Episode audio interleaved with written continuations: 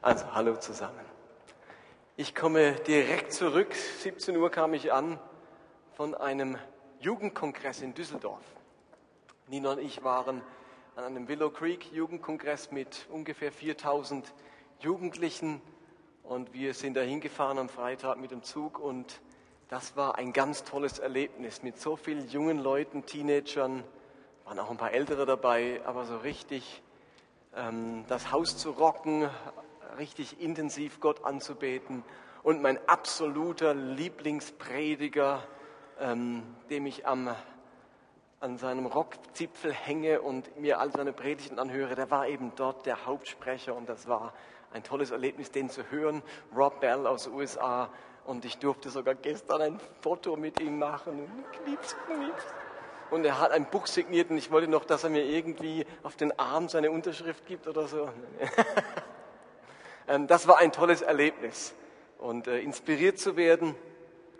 Und das Interessante ist, auf der Hinfahrt saßen wir, hatten wir Plätze reserviert und saßen im Abteil da im Eurocity. Und dann kamen so mehrere Trupps junger Männer rein, auch schon ältere, also in meinem Alter, schwer beladen auf dem Weg nach, auch nach Düsseldorf. Und das waren irgendwelche Fußballfans, die zu irgendeinem Spiel gegangen sind.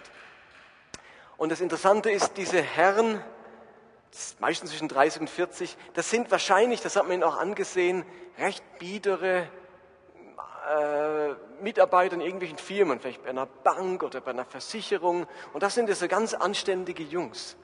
Und sobald die in der Gruppe sind, verändern sie sich zu einem Art Durchlassventil für Bier. Die haben zwei große Kisten oder Taschen dabei gehabt mit Bierdosen. Und dann wurde von Basel bis Düsseldorf fünf Stunden lang ununterbrochen getrunken. Und jeder, der vorbeikam und sich, waren zwei Plätze bei ihnen frei und immer eine Frau eingestiegen ist, ja, ich bitte jetzt noch Plätze frei. Und dann mussten die sich da hinsetzen, die Frauen, waren noch froh, hatte kein Plätze sonst gehabt. Und dann mussten die mittrinken, bis sie wieder ausgestiegen sind. Und dann wurden die entsprechenden Witze gerissen. Und ähm, es war eine Lautstärke, dass der Schaffner mehrmals kam und ermahnt hat, sie sollten still sein. Da kamen noch Schalke-Fans rein und dann haben die sich verschwistert und haben dann gemeinsam getrunken. Ähm, unglaublicher Lärm. Ich hatte Kopfweh, nachdem wir nach fünf Stunden ausgestiegen sind. Biedere Männer werden zu Tieren in der Gemeinschaft. Und auf der Konferenz haben wir genau das Gegenteil erlebt. Da waren eine Menge junger Leute, die vielleicht in ihrer Schule, in ihrer Klasse nicht die mutigsten Christen sind, vielleicht manchen Kompromiss schließen, die jetzt hier in der Gruppe zusammen sind und so positiv waren. Wir sind gestern durch Düsseldorf gelaufen, das habe ich noch nie erlebt in keiner Stadt, wo ich je war. Die war so voll, die Stadt, und es war nur ein Saufgelage in dieser Stadt. Es lagen überall Schnapsleichen rum. Die Ambulanz musste dauernd kommen. Noch nie so was erlebt. Horden von Menschen. Also übrigens, wenn ihr Single seid und ihr wollt unbedingt heiraten, geht nach Düsseldorf. Ich habe noch nie so viele, wie nennt man das, Junggesellenabschiede erlebt wie in Düsseldorf. An jedem Eck mindestens fünf Männer, Bräutigämme, Gamme, wie auch immer, Bräutigams, wie sagt man denn? Wie auch immer. Und drei Bräute. Ähm, also scheinbar heiratet man in Düsseldorf wie die Wilden. Mit so viel Bier ist das wahrscheinlich ja verständlich. Auf alle Fälle Dort kommen Menschen, Jugendliche zusammen in der Stadt, da wird getrunken und ähm, die Sau rausgelassen. Und dort das Gegenteil zu erleben, da kommen junge Menschen zusammen auf dieser Konferenz, beten Jesus an, sind leidenschaftlich, sind höflich, benehmen sich gut, ob im Zug oder in der Straßenbahn oder auf den Straßen oder in den Geschäften oder in der Dönerbude. Wenn so 4000 Jungs, Mädchen die Dönerbuden in Düsseldorf überrennen, könnt ihr euch vorstellen, der Andrang. Aber das war anständig und ich fand es einfach einen tollen Unterschied. Da kommen Menschen zusammen und werden zu Tieren und dort kommen Menschen zusammen und werden heilig. Und das war beeindruckend. Hat mich inspiriert. Okay, wir stecken mitten in der Apostelgeschichte und auch da kommen viele Menschen zusammen. Und wir sind heute bei Kapitel 6 und ich lese euch mal diesen Text vor.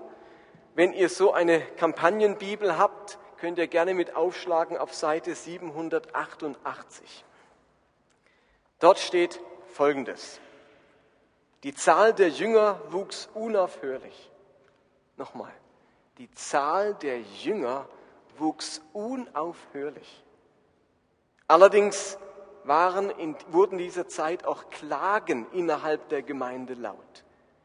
Und zwar von Seiten der Jünger, die aus griechischsprachigen Ländern stammten. Sie waren der Meinung, dass ihre Witwen bei der täglichen Versorgung mit Lebensmitteln benachteiligt wurden und beschwerten sich darüber bei den einheimischen Jüngern. Da beriefen die zwölf, also die zwölf Apostel, eine Versammlung aller Jünger ein und erklärten, es wäre nicht gut, wenn wir Apostel uns persönlich um den Dienst der Verteilung der Lebensmittel kümmern müssten und darüber die Verkündigung von Gottes Botschaft vernachlässigen würden. Seht euch daher, liebe Geschwister, in eurer Mitte nach sieben Männern um, die einen guten Ruf haben, mit dem Heiligen Geist erfüllt sind und von Gott Weisheit und Einsicht bekommen haben. Ihnen wollen wir diese Aufgabe übertragen. Wir selbst aber werden uns weiterhin ganz auf das Gebet und den Dienst der Verkündigung des Evangeliums konzentrieren. Dieser Vorschlag fand allgemeine Zustimmung und die Gemeinde wählte folgende sieben Männer aus. Stephanus, einen Mann mit einem festen Glauben und erfüllt vom Heiligen Geist. Philippus, Prochorus, Nikanor, Timon, Parmenas und Nikolaus, einen Nichtjuden aus Antiochien, der zum Judentum übergetreten war. Man ließ sie vor die Apostel treten und die Apostel beteten für sie und legten ihnen die Hände auf. Die Botschaft Gottes breitete sich immer weiter aus und die Zahl der Jünger in Jerusalem stieg sprunghaft an. Auch zahlreiche Priester nahmen das Evangelium an und glaubten an Jesus. Der Michel hat es letzten Sonntag schon kurz angesprochen. Liest man die ersten Kapitel, vor allem die ersten beiden Kapitel der Apostelgeschichte, dann wird diese erste Gemeinde in blühenden Farben beschrieben. Menschen finden zum Glauben, kehren um. Es entsteht eine ungeheuer liebevolle Gemeinschaft, ein Herz und eine Seele. Man hat sich täglich im Tempel und in den Häusern getroffen.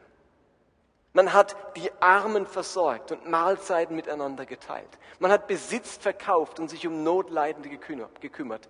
Und viele Wunder sind durch die Apostel, durch die Apostel geschehen. Das klingt fast wie ein paradiesischer Zustand. So problemlos, so erfolgreich. Und dann dauert es doch nicht lange, bis auch diese erste Gemeinde Probleme erlebt. Kurz darauf werden Petrus und die Apostel verhaftet und müssen damit rechnen, exekutiert zu werden. Dann, letzten Sonntag erleben wir, in der Predigt haben wir es gehört, dass der Druck, ein hingegebener Christ zu sein, plötzlich manchen zu groß wurde und ein Ehepaar anfing zu heucheln und so zu tun, als wären sie fromm und in Wirklichkeit waren sie es nicht so und sind sogar gestorben. Und jetzt kommen wir zu Kapitel 6 und diese erste Gemeinde erlebt ihre erste Krise. Wir haben unsere erste Gemeindekrise. Und über die wollen wir heute sprechen. Und ich möchte drei Punkte anschauen, nämlich, was war das Problem und was hat es verursacht? Zweitens, was war die Folge und die Konsequenz dieses Problems? Und drittens, wie haben die Apostel reagiert auf diese Problematik. Kommen wir zum ersten Punkt. Was war das Problem? Man muss nicht lange lesen, bis man im ersten Vers wahrnimmt, die Zahl der Jünger wuchs unaufhörlich, allerdings wurden in dieser Zeit auch Klagen innerhalb der Gemeinde laut. Das Problem dieser ersten Gemeinde war Unzufriedenheit.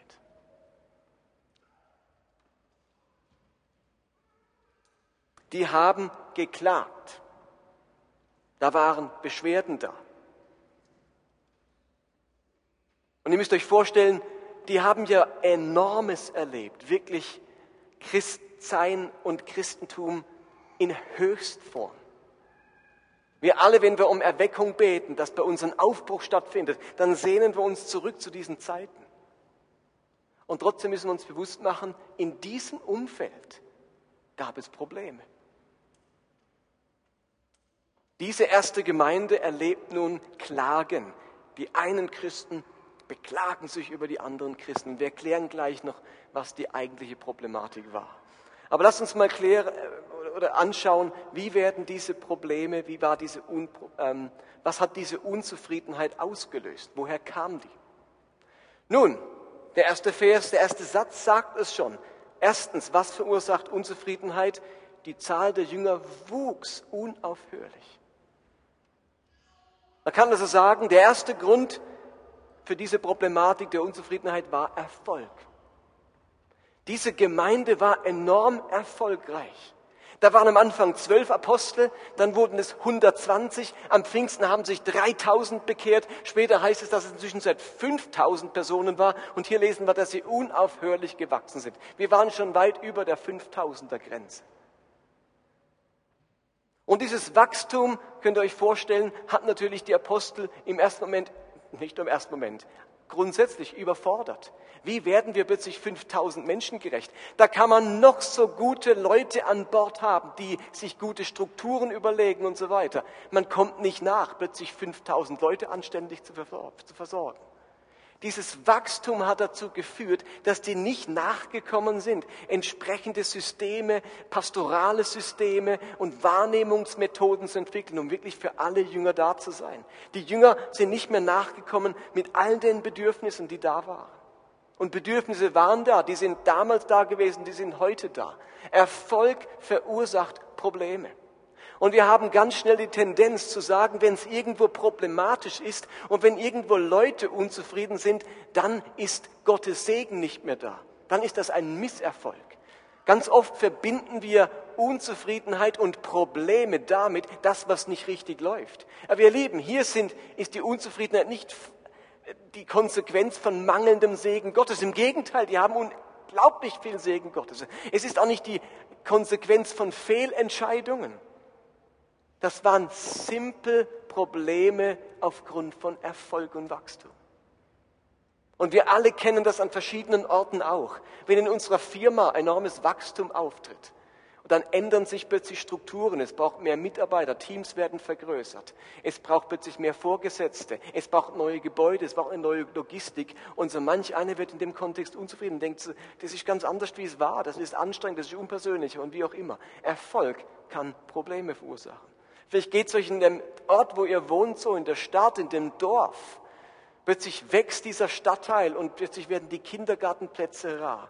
Die Schulsituation ändert sich. Es hat viel mehr Schüler, Klassen müssen geteilt werden, man kann es nicht, man hat zu wenig Lehrer oder irgendwie die Infrastruktur wird schlechter. Also wenn eine Sache wächst, weil es attraktiv ist, weil es anziehend ist, bringt das Probleme mit sich. Und die erste Gemeinde musste das erleben. Wachstum und Erfolg verursacht Probleme. Aber das war nicht das Einzige, was Probleme verursacht hat. Und ich möchte euch einfach darauf hinweisen, urteilt nicht zu schnell, wenn ihr irgendwas an Problemen erlebt. Es ist nicht sofort ein Symptom dafür, dass etwas schlecht gemacht ist. Erfolg und Wachstum verursacht Probleme, nicht nur schlechte Haushalterschaft oder Dummheit oder Fehlentscheidungen. Das Zweite, was wir haben, ist Unterschiedlichkeit verursacht Probleme. Unterschiedlichkeit verursacht Probleme. Wir lesen in unserem Bibeltext, allerdings wurden in dieser Zeit Klagen innerhalb der Gemeinde laut, und zwar von Seiten der Jünger, die aus griechischsprachigen Ländern stammten. Sie waren der Meinung, dass ihre Witwen bei der täglichen Versorgung mit Lebensmitteln benachteiligt wurden und beschwerten sich darüber bei den einheimischen Jüngern. Was heißt griechischsprachige Jünger und einheimische Jünger? Im Griechischen stehen da zwei verschiedene Worte. Das eine sind die Hellenistos und das andere sind die Hebraios. Hellenistos, das waren Griechen, die stammten mehrheitlich nicht aus Palästina. Das waren Juden, die in Ländern aufwuchsen, irgendwo im römischen Reich, aber nicht in Israel, nicht in Palästina. Sie waren dauernd konfrontiert mit griechischer Kultur, griechischer Sprache. Das waren Juden, deren Muttersprache griechisch war und nicht hebräisch. Das waren Juden, die in ihren Ländern den Gottesdienst in der Synagoge in griechischer Sprache abgehalten haben, nicht in hebräischer. Das waren Juden, die haben ihre, ihre Bibel war nicht die hebräische, sondern die griechische Übersetzung der hebräischen Bibel, die sogenannte Septuaginta. Also Juden, die ganz stark von der griechischen Sprache, griechischen Kultur und auch griechischen Philosophie und Denkweise geprägt waren. Und dann hatten wir eine andere Gruppe. Und diese Juden, die kamen nach Jerusalem, die haben vielleicht, sind nach Israel gezogen oder vielleicht haben sie zufällig zu einem Fest waren sie da an Pfingsten, haben sich bekehrt und sind geblieben. Auf alle Fälle sind die plötzlich hier in dieser Gemeinde. Juden, die Christen wurden und aus griechischsprachigen Ländern stammten. Und zum anderen haben wir Hebraios. Das sind Juden, die stammen aus Palästina mehrheitlich.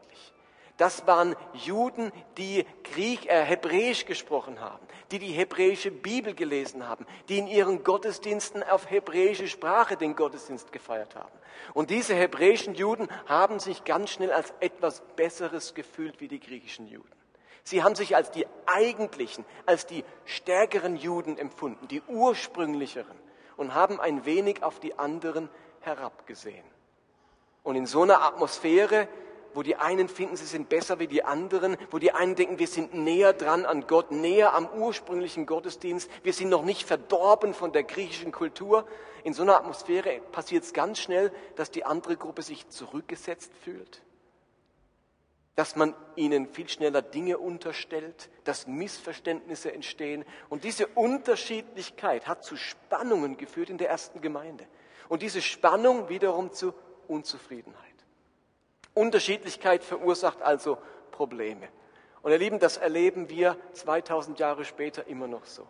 In unserer Gemeinde erleben wir auch Unterschiedlichkeit. Zum Beispiel zwischen Deutschen und Schweizern.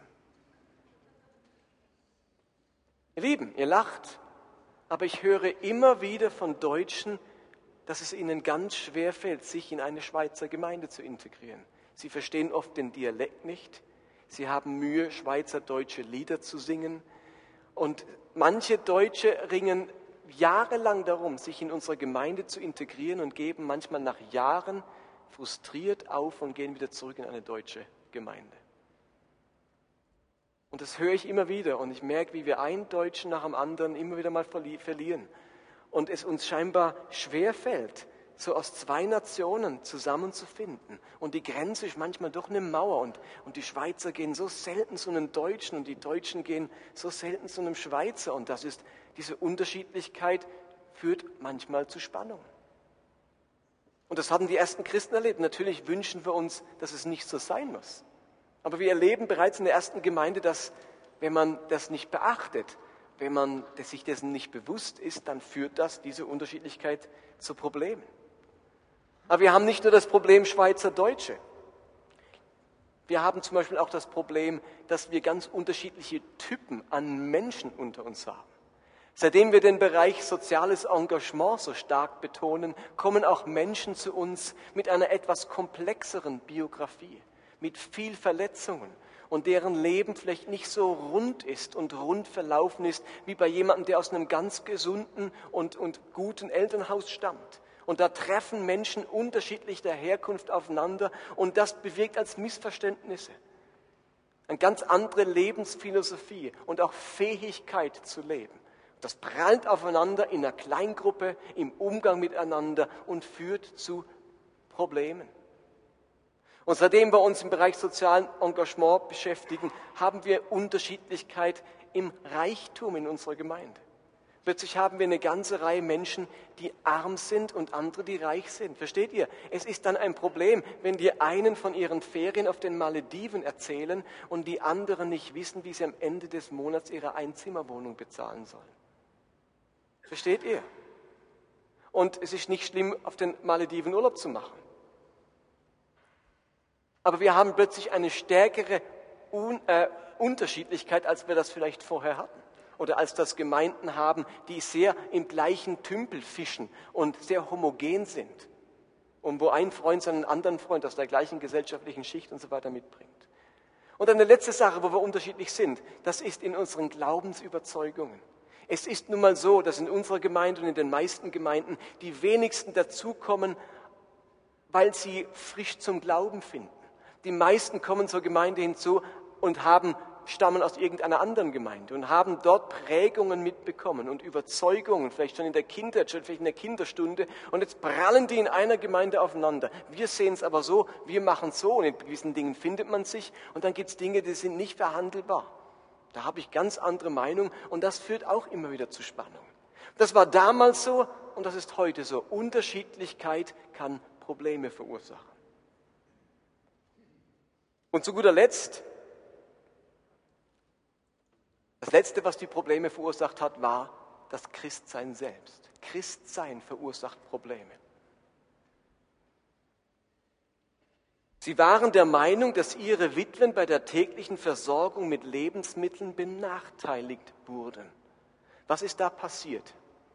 Zur damaligen Zeit waren Witwen ein gesellschaftlicher Stand, dem es ungeheuer schlecht ging.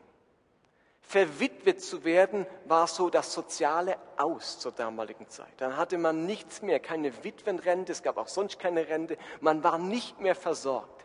Und es war damals üblich, dass die Menschen für den Tempel etwas spendeten, auch die Juden gaben ihren Zehnten ab und von diesen Spenden wurden Witwen versorgt. Jeden Morgen und jeden Abend erhielten jüdische Witwen Nahrung von der jüdischen Gemeinschaft. Und damit war für diese Witwen über Almosen gesorgt. Jetzt haben wir hier einige Witwen, die finden zum Glauben an Christus. Die sehen in Jesus plötzlich den Messias. Und es ist gut vorstellbar, dass diese Witwen plötzlich ausgeschlossen wurden aus der jüdischen Gemeinschaft. Was, du glaubst an diesen Messias aus Nazareth? Das ist, den haben wir um, den haben wir hingerichtet, weil es ihr Lehre war. Du kannst nicht mehr darauf hoffen, dass du von uns Almosen bekommst. Wenn du das, den jüdischen Glauben verlässt, dann musst du selbst nach dir schauen. Und plötzlich fielen die raus aus der jüdischen Versorgung und mussten jetzt von der Gemeinde getragen werden. Und die Gemeinde hatte noch gar kein System gehabt. Wie versorgt man die jetzt? Da kamen vielleicht hunderte von Witwen und im jüdischen System hatten die eine klare Versorgung und jetzt wurden die nicht mehr versorgt. Ihre Bekehrung, ihr Christwerden hat Probleme verursacht. Versteht ihr, Christwerden löst eine Menge Probleme. Ich löse mein Schuldproblem, indem ich Vergebung bekomme. Ich löse mein Sinnproblem, indem Jesus mir eine klare Berufung schenkt. Ich löse mein Einsamkeitsproblem, indem ich Teil einer Gemeinschaft werde. Ich löse mein Ewigkeitsproblem, indem Jesus mir eine Wohnung beim Vater bereitet. Christsein löst viele Probleme, aber es bringt auch Probleme mit sich. Für diese Witwen offensichtlich, wer versorgt mich jetzt? Jetzt stehe ich plötzlich ohne Versorgung da. Vor ein paar Wochen hatten wir Sultan hier, diesen jungen Mann, der vom Islam sich zum Christentum wandte. Das hat viele Probleme in seinem Leben gelöst, aber wisst ihr was? Es hat auch ungeheuer viele Probleme verursacht. So stark, dass am Ende sogar seine Frau ermordet wurde. Seine Entscheidung, Christ zu werden, hat Probleme verursacht. Und wahrscheinlich könnte jeder von euch seine Geschichte erzählen. Wie seine Entscheidung zum Glauben zu kommen auch Probleme verursacht hat. Und manch einer fragt sich vielleicht sogar, seitdem ich Christ bin, läuft erst recht alles schief. Wir haben so einen Fall in, in unserem Bekanntenkreis, wo jemand sich frisch oder, oder ganz neu für den Glauben entschieden hat und dann lief erst mal ein halbes Jahr lang alles schief im Leben. Und er hat dann selber irgendwann erkannt, als würde Gott ihn auf die Probe stellen. Jetzt habe ich mich für diesen Jesus entschieden und, und bleibe ich da dran, auch wenn das Leben schwierig ist? Oder habe ich eine falsche Vorstellung gehabt, ich bekehre mich und es läuft alles rund? Viele Probleme werden gelöst, aber manche Probleme entstehen erst dadurch, dass wir gläubig werden. Vielleicht erlebe ich Widerstand an meiner Arbeitsstelle, in der Schule, in meiner eigenen Familie. Vielleicht muss ich mit Dingen aufhören, über die ich mich ganz stark identifiziert habe, die mein Leben ausgemacht haben, vielleicht sogar was von meinem Verdienst ausgemacht haben und ich muss das aufhören, weil ich Christ bin. Ich höre mit Rauchen und Trinken auf und es geht mir erstmal deutlich schlechter. Ich habe Entzugserscheinungen und so weiter. Christsein löst auch Probleme aus. Aber Gott hat uns nie verheißen, dass Christsein bedeutet, alle Probleme werden gelöst. sondern er hat uns verheißen, bei allen Problemen gegenwärtig zu sein. Dabei zu sein, mitten unter uns zu sein. Okay, kommen wir zum zweiten großen Punkt. Was war die Folge der Unzufriedenheit?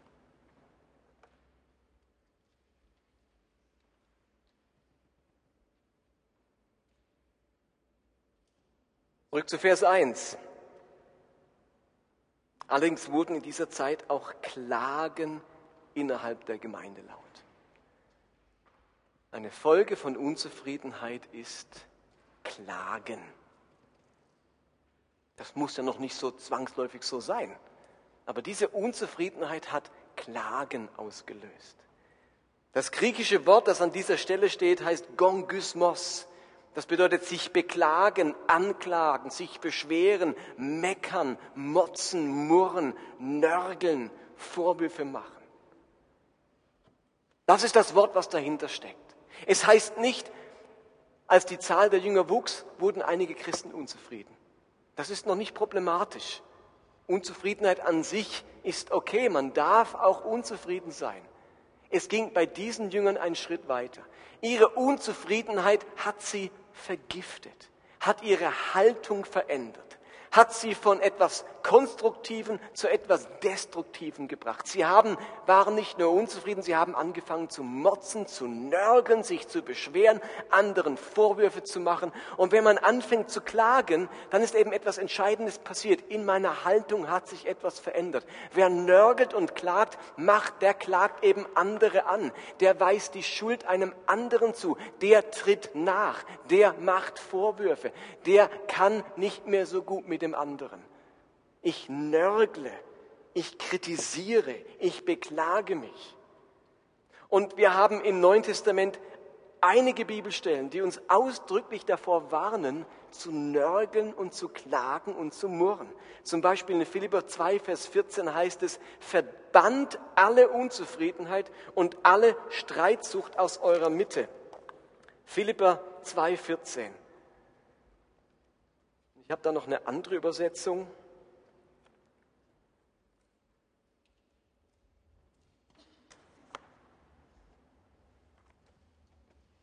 Genau, es heißt in einer anderen Übersetzung, bei allem, was ihr tut, hütet euch vor Nörgeleien und Zweifel. Hütet euch vor Nörgeleien und Zweifel. In 1. Korinther 10, Vers 10 steht, murrt auch nicht, wie ein Teil von ihnen, die Mose und Aaron Vorwürfe machten. Der Todesengel vernichtete sie. Und zu guter Letzt im ersten Petrusbrief steht, seid gastfreundlich gegenüber euren Geschwistern, nehmt sie gern und ohne zu murren auf. Und auch hier gibt es eine andere Übersetzung, die schreibt, seid gastfreundlich und klagt nicht über die vermehrte Arbeit. Klagt nicht, murrt nicht, nörgelt nicht, Jetzt sagt ihr euch vielleicht, aber das ist doch, aber man darf doch unzufrieden sein. Ja, das stimmt, man darf unzufrieden sein.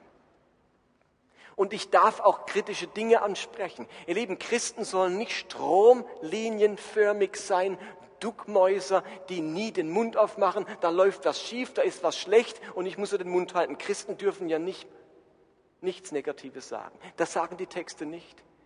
Eine Menge Menschen in der Bibel, im Alten Testament, hatten sogar den Auftrag zu kritisieren und Negatives anzusprechen. Das ist der eigentliche Job eines Propheten. Ein Prophet steht auf und verkündet die Unzufriedenheit Gottes und seine eigene Unzufriedenheit über den Zustand vom Gottesvolk. Die stehen auf und legen messerscharf den Finger auf die Wunde und sagen, hier stimmt was nicht und hier muss sich etwas ändern.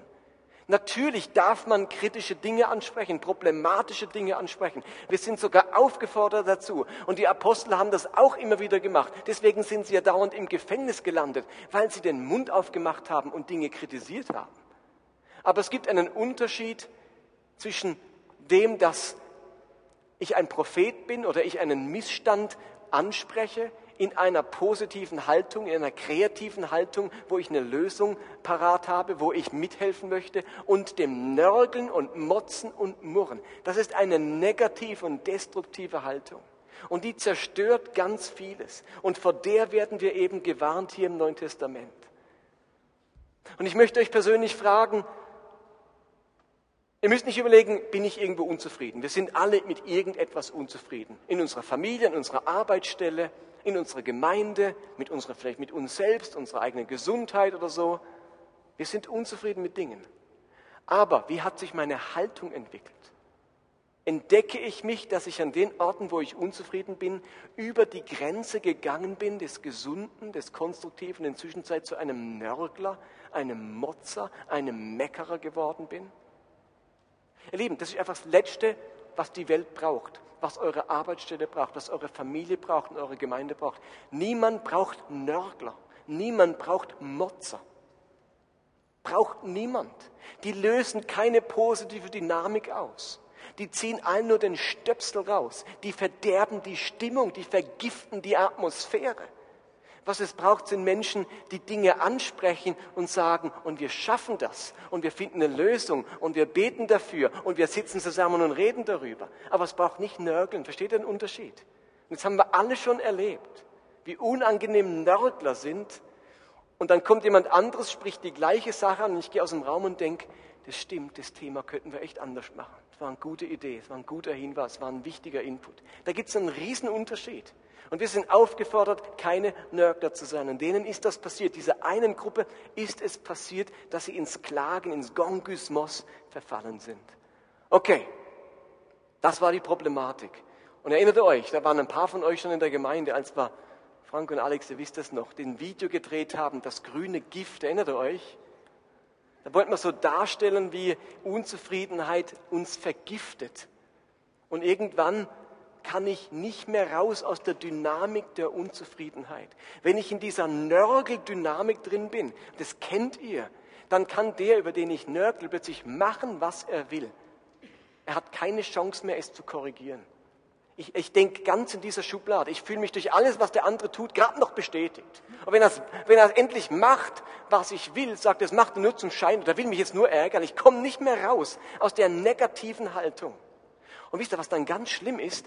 Wenn zwei Nörgler sich treffen. Weil der andere Nörgler, der über die gleiche Sache meckert, scheint wie das Alibi zu sein, dass ich recht habe. Und dann kommen die beiden Nörgler und sagen, ganz viele Leute sagen, kennt ihr das? Wenn Christen sagen ganz viele, heißt das, ich habe noch einen zweiten Nörgler gefunden. Dürft euch nicht täuschen lassen von diesem Satz. Aber das hat einfach eine unglaubliche Dynamik. Und wir alle wissen, dass negative Dynamiken mindestens so stark sind wie positive Dynamiken die hören nicht von alleine auf, die breiten sich aus, die verderben, die vergiften, die sind wie ein Virus. Und deswegen mahnt uns die Bibel eindringlich mit diesen Bibelstellen davor, das zu tun. Überlegt man, Paulus schreibt den Korinthern diese harten Worte, murrt nicht. Das haben damals auch welche gemacht bei Mose und Aaron und der Todesengel vernichtete sie. Also Paulus greift zu drastischen Bildern, um deutlich zu machen, das könnt ihr euch einfach nicht erlauben, ihr Korinther. Ihr könnt unzufrieden sein, ihr könnt Dinge verbessern wollen, aber wenn ihr motzt, das kann Gott nicht ausstehen und das kann keine Organisation, ob Familie oder Gemeinde verkraften. Zu guter Letzt, der dritte große Punkt. Wie war die Reaktion der Apostel? Was haben die Apostel jetzt gemacht, nachdem sie diese Situation wahrgenommen haben?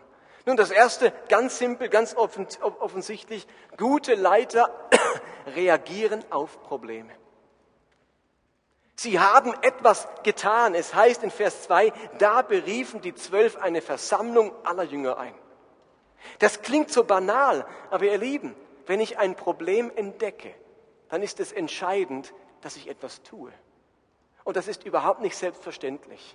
Es gibt eine heimliche Tendenz bei vielen Menschen, die heißt, Probleme unter den Teppich kehren. Nicht ansprechen, es aussitzen, hoffen und beten, dass es irgendwie verschwindet. Augen zu, es ist noch da, es ist noch da und man hofft, es verschwindet irgendwie. Die Apostel haben nicht gesagt, ach komm, das, das, das, die hören schon wieder auf, sich aufzuregen. Das klärt sich schon von alleine. War nicht ihr Motto. Sie haben reagiert.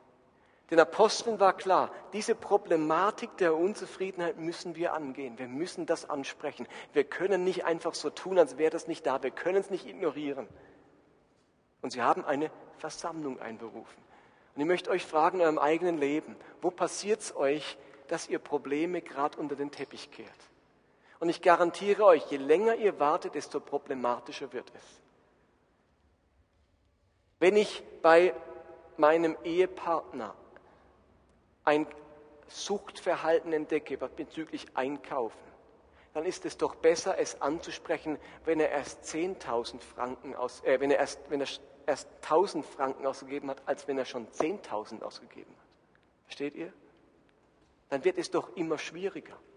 Je länger ich warte, desto größer wird der Berg, desto lauter wird der Knall, wenn ich es anspreche. Und je länger ich warte, desto mehr Mut braucht es, das Problem anzusprechen. Und dann endet es ganz oft so, wie ich es selber erleben musste und wie es viele von euch schon erlebt haben. Es wird nicht angesprochen, es wird dann gleich am Schluss eine radikale Lösung gesucht. Ich spreche das Problem nicht an und sage, ich gehe einfach. Jetzt verschwinde ich, jetzt verlasse ich meinen Mann, jetzt verlasse ich die Gemeinde, jetzt kündige ich gerade an der Arbeitsstelle. Warum nicht mit dem Chef reden nach einem halben Jahr, wenn es schwierig ist, als nach sechs Jahren? Steht ihr, was ich meine? Hallo? Seid ihr noch da? Die Apostel haben sofort reagiert auf Probleme. Was war das Zweite? Und das finde ich einen genialen Punkt. Die Apostel haben die Gemeinde und die Menschen veranlasst, ein Teil der Lösung zu sein, anstelle ein Teil des Problems zu sein. Sie haben erkannt, dass die einzig richtige Strategie ist, wir alle müssen und ihr müsst ein Teil der Lösung sein und nicht ein Teil des Problems. Weg von der Rolle des Nirgends hin zur Lösung. Ihr werdet ein Teil der Lösung. Es heißt, die Apostel sagen, seht euch daher, liebe Geschwister, in eurer Mitte nach sieben Männern um, ihnen wollen wir diese Aufgabe übertragen. Die Apostel verfielen nicht der Versuchung zu sagen, oh, wir haben ein Problem, Mist, es, die, die Witwen werden nicht richtig versorgt. Also, Petrus, du nimmst den Ostteil der Stadt, Johannes, du den Westteil, ähm, äh, Judas, du nimmst Stehenteile und, und jeder übernimmt ein paar, ein paar Witwen. Wir haben hier eine Liste ausgedruckt und jeder nimmt zehn Witwen und dann haben wir das Problem gelöst. Wir versorgen die, wir gehen bei der Mikro vorbei und dann kriegen die einen Heilandsack, unsere Witwen, und dann haben wir das Ding gelöst. Haben sie nicht getan und haben dann gesagt, und wenn wir es dann richtig gut gemacht haben, dann hören diese griechischen Juden auf zu motzen. Oh, und dann haben wir es geschafft. Das war nicht ihre Strategie, sondern sie haben gesagt, ihr Juden, ihr Motzer, ihr Nörgler, sucht euch bitte eine Lösung. Schaut euch um nach, wie viel waren es? Sieben Männern, die das Problem lösen die in den Mikro gehen, die in der Mikrowoche sammeln, die die Heilandsäcke ausliefern und so weiter. Ihr sucht euch die Leute. Versteht ihr den Unterschied? Nicht wir Apostel rennen und machen's und die Motzer sitzen da und denken, jetzt, jetzt sind wir mal gespannt, wie sie es machen.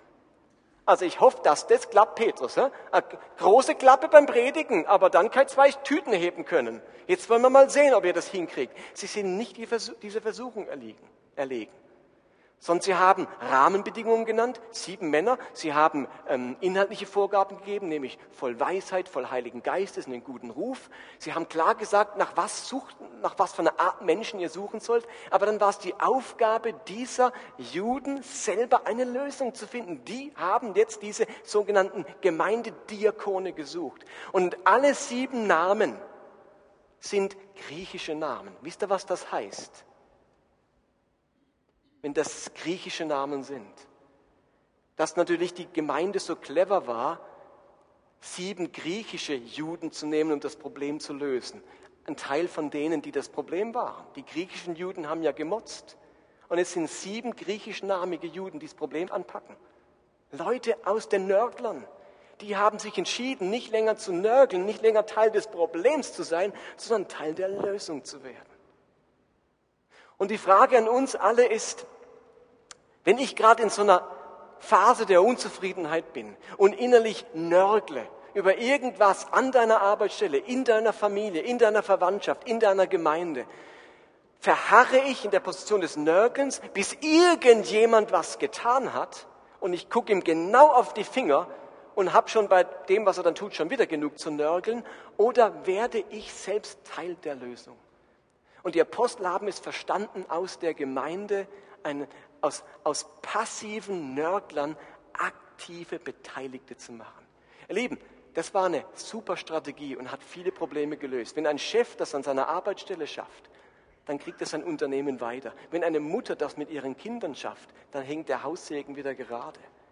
Es ist eine ganz wichtige Strategie. Menschen veranlassen, ein Teil der Lösung zu werden und nicht ein Teil des Problems zu bleiben. So, und da sind wir beim allerletzten Punkt. Das dritte, was die Leiter gemacht haben, war, sie wussten, wer sie sind und wussten deswegen, was sie zu tun hatten. Vers 2. Es wäre nicht gut, wenn wir Apostel uns persönlich um den Dienst der Verteilung der Lebensmittel kümmern müssten und darüber die Verkündigung von Gottes Botschaft vernachlässigen würden. Vers 4. Wir selbst aber werden uns weiterhin ganz auf das Gebet und den Dienst der Verkündigung des Evangeliums konzentrieren. Die Not war groß, die Bedrohung war groß, die Gemeinde hätte sich spalten können. Die Apostel haben trotzdem nicht ihren Platz verlassen. Sie wussten, zu was sie berufen waren, nämlich zur Verkündigung des Wortes und zum Gebet. Und sie haben nicht gesagt, na gut, alles hat seine Zeit. Jetzt wird halt mal nicht verkündigt, jetzt wird nicht so viel gebetet, jetzt müssen die Witwen versorgt werden. Sie haben nur die Sache initiiert und haben gesagt, wir müssen bei dem bleiben. Nicht was, zu was wir Lust haben, nicht zu dem, was am bequemsten ist, sondern zu dem, was Gott uns aufgetragen hat. Das ist unser Auftrag als Apostel, sagen sie, und dem bleiben wir treu, egal was passiert. Und wir gehen nicht davon weg, weil wir wissen, wer wir sind und was wir zu tun haben. Und es passiert etwas Interessantes in diesem Text. Sie reden in Vers 2 vom Dienst der Verteilung der Lebensmittel und in Vers 4 vom Dienst der Verkündigung des Evangeliums. Beides Mal gebrauchen sie dasselbe griechische Wort Diakonia, Dienst, Amt. Und damit machen die Apostel deutlich, verkündigen und beten ist genauso ein Dienst wie Lebensmittel verteilen. Es geht nicht darum, dass der eine Dienst der herausragende wäre und die haben einen besseren Platz im Himmel und, und wer, wer, Lebensmittel verteilt, ist nicht so richtig, der, der ist eigentlich kein gescheiter Gottesdienst. Und es passiert uns ja auch immer wieder, dass wir sagen, ja, ja, predigen oder Seelsorge oder Hausgastleiten, das ist, ein, das ist wirklich ein Gottesdienst. Aber das Rheinufer putzen, Heiland Sack mithelfen, das ist, das ist halt so sozial. Ihr Lieben, ist doch spannend dass die Apostel beides als Diakonie, der Fachausdruck für Gottesdienst, für einen Dienst an Gott gebrauchen. Das Verteilen der Lebensmittel und die Verkündigung des Evangeliums ist beides Diakonie. Beides ist wertvoll, beides ist Gottesdienst, beides möchte Gott. Sie sagen nicht, dieses, dieses menschliche Zeug von Lebensmittel verteilen, das sollen ein paar machen. Aber wir machen das geistlich-göttliche Verkündigen. Machen sie nicht. Beides ist Diakonie. Aber sie wussten, was ihre Dienst war, was ihre Diakonie war und sind nicht davon gewichen. ich glaube, das ist ganz wichtig für uns. Kenne ich meine Diakonie? Was hat Gott für mich? Oder bin ich nur Lückenfüller, Notnagel, der überall hinspringt, wo es eine Not gibt, aber ich bin nicht beständig, ich weiß gar nicht, wozu ich da bin, ich renne überall rum, bin völlig wild durcheinander, stresse mich, stresse die anderen. Was ist meine Diakonie? Was hat Gott für mich und dem treu bleiben? Wir haben ja so einen kleinen wenn du eine Folie weitermachst, so ein kleines Logo entworfen. Know who you are, be happy in your skin and believe in what you do. Das ist uns so auf dieser USA-Reise so entgegengekommen. Wisse, wer du bist. Sei fröhlich und dankbar in deiner Haut und glaube an das, was du tust. Und das haben die Jünger getan. Die wussten, wer sie waren. Verkündiger des Evangeliums. Sie waren wohl darin. Sie haben nicht auf die erstbeste Gelegenheit gewartet, es nicht mehr tun zu müssen. Und sie haben geglaubt, dass Gott sie darin gebraucht. Know who you are, be happy in your skin and believe in what you do. Weiß ich, wer ich bin? Kenne ich meine Diakonie? Wenn wir jetzt das Timeout haben, einen Moment nochmal reflektieren können, bitte ich euch zwei Sachen zu überlegen. Nämlich überdenke deinen Nörgel-Level. Wie ist dein Nörgelwasserstand? Hast du Hochwasser, was das Nörgeln anbetrifft? Bist du noch sachlich und konstruktiv? Oder ähnelt deine Haltung vielmehr dem Murren und Nörgeln und Anklagen? Man darf unzufrieden sein, man darf Missstände sehen, aber bist du bereits beim Nörgeln und beim Murren und Klagen gelandet? Und die zweite Frage, überdenke deine, ihr merkt, ich halte heute eine freie Predigt, habt ihr das gemerkt?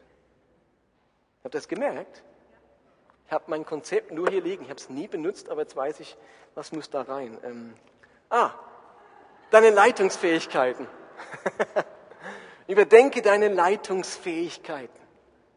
Bist du aktiv genug, um Probleme anzupacken? Packst du Probleme an? Reagierst du auf Probleme oder schiebst du sie, kehrst du sie unter den Teppich? Kannst du dich und andere motivieren, ein Teil der Lösung zu sein? Und weißt du, wer du bist und was deine Aufgabe ist? Nehmt doch diese Frage mit in die Woche, mit in eure Kleingruppe. Und überlegt euch das, wenn ihr austauscht in dieser Woche in eurer Kleingruppe, wie steht es um euren Nörgellevel und wie steht es um eure Leiterfähigkeit in Bezug auf diese drei erwähnten Punkte. Okay.